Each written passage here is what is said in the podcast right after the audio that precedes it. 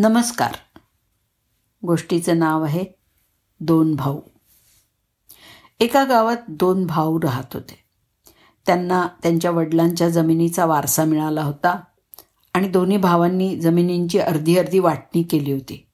प्रत्येकाने आपापल्या भागात शेती पण केली होती. काही दिवसांनी मोठ्या भावाने लग्न केलं आणि त्याला सहा मुलं झाली. तर लहान भावाने कधी लग्न नाहीच केलं. एके रात्री धाकटा भाऊ जागा झाला.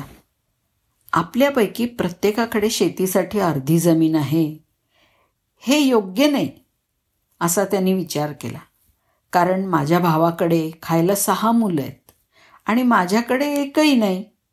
त्यांच्याकडे माझ्यापेक्षा जास्त धान्याची गरज असणारच आहे. त्या रात्री धाकटा भाऊ त्याच्या कोठारामध्ये गेला आणि त्यांनी गव्हाची बरीच पोती बैलगाडीत भरली. तो दोन शे शेतं वेगळी करणाऱ्या टेकडीवरती चढून त्याच्या भावाच्या शेतात गेला. भावाच्या कोठारामध्ये गहू टाकून धाकटा भाऊ अगदी समाधानाने घरी परतला. इकडे त्याच रात्री मोठा भाऊ पण विचार करत पडला होता की आपल्यापैकी प्रत्येकाकडे शेतीसाठी अर्धी जमीन आहे.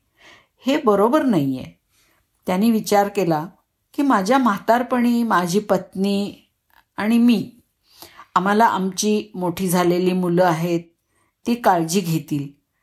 तर माझ्या भावाकडे कदाचित कोणीच नसेल. त्यांनी किमान आता शेतातलं धान्य विकून पैसे साठवले पाहिजेत असं त्याला वाटलं. आणि म्हातारपणामध्ये त्यामुळे तो सन्मानाने जगू शकेल असंही त्याला वाटलं. म्हणून त्या रात्री त्यानं सुद्धा गुपचूप गव्हाचा मोठा साठा गोळा केला आणि टेकडीवरती चढला. तो ते धान्य आपल्या भावाच्या कोठारामध्ये सोडून घरी परतला आणि अगदी समाधान वाटलं त्याला. दुसऱ्या दिवशी सकाळी धाकटा भाऊ त्याच्या कोठारात गेला. पाहतो तर काय? त्याच्याकडचं धान्य पहिल्या इतकंच होतं. ते पाहून त्याला खूपच आश्चर्य वाटलं. मला वाटलं तितका गहू मी घेतला नसावा. तो निराश होऊन म्हणाला आता आज रात्री मी परत नक्कीच जास्त धान्य घेऊन जातो. त्याच क्षणी त्याचा मोठा भाऊ सुद्धा स्वतःच्या कोठारामध्ये उभा होता.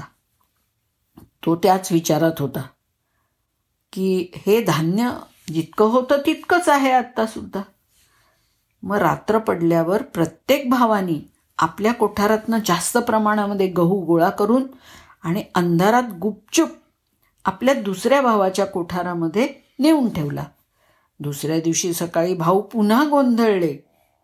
आणि अशी कशी चूक होऊ शकते? प्रत्येकाने असंच विचार केला आणि डोकं खाजवत बसले. मी माझ्या भावासाठी ढीग साफ करण्यापूर्वी जेवढं धान्य घेतलं होतं तेवढंच धान्य इथे आहे. हे अशक्य आहे. आज मी कोणतीही चूक करणार नाही. मी ढीग अगदी मजल्यापर्यंत नेईन. अशा प्रकारे मी धान्य माझ्या भावाला मिळेल. याची खात्री करून घेईन तर तिसऱ्या रात्री नेहमीपेक्षा अधिक दृढ निश्चय करून प्रत्येक भावाने आपल्या कोठारातनं गव्हाचा एक मोठा ढीक गोळा केला आणि तो एका गाडीवरती चढवला आणि हळूहळू शेतातून आणि टेकडीतून टेकडीवरून आपल्या भावाच्या कोठारामध्ये नेण्यासाठी निघाले. टेकडीच्या माथ्यावर चंद्राच्या सावलीत प्रत्येक भावाला थोड्या अंतरावर एक आकृती दिसली. ते कोण असू शकतं? असा ते विचार करत बसले. त्या दोघा भावांनी दुसऱ्या भावाचं रूप आणि तो मागे ओढत असलेला भार ओळखला. तेव्हा काय घडलं? ते त्यांच्या लक्षात आलं. शेवटी एक शब्दही न बोलता त्यांनी कासरे गाड्यांवर टाकले आणि एकमेकांजवळ येऊन एकमेकांना घट्ट मिठी मारली. हेच ते भावांचं प्रेम. धन्यवाद.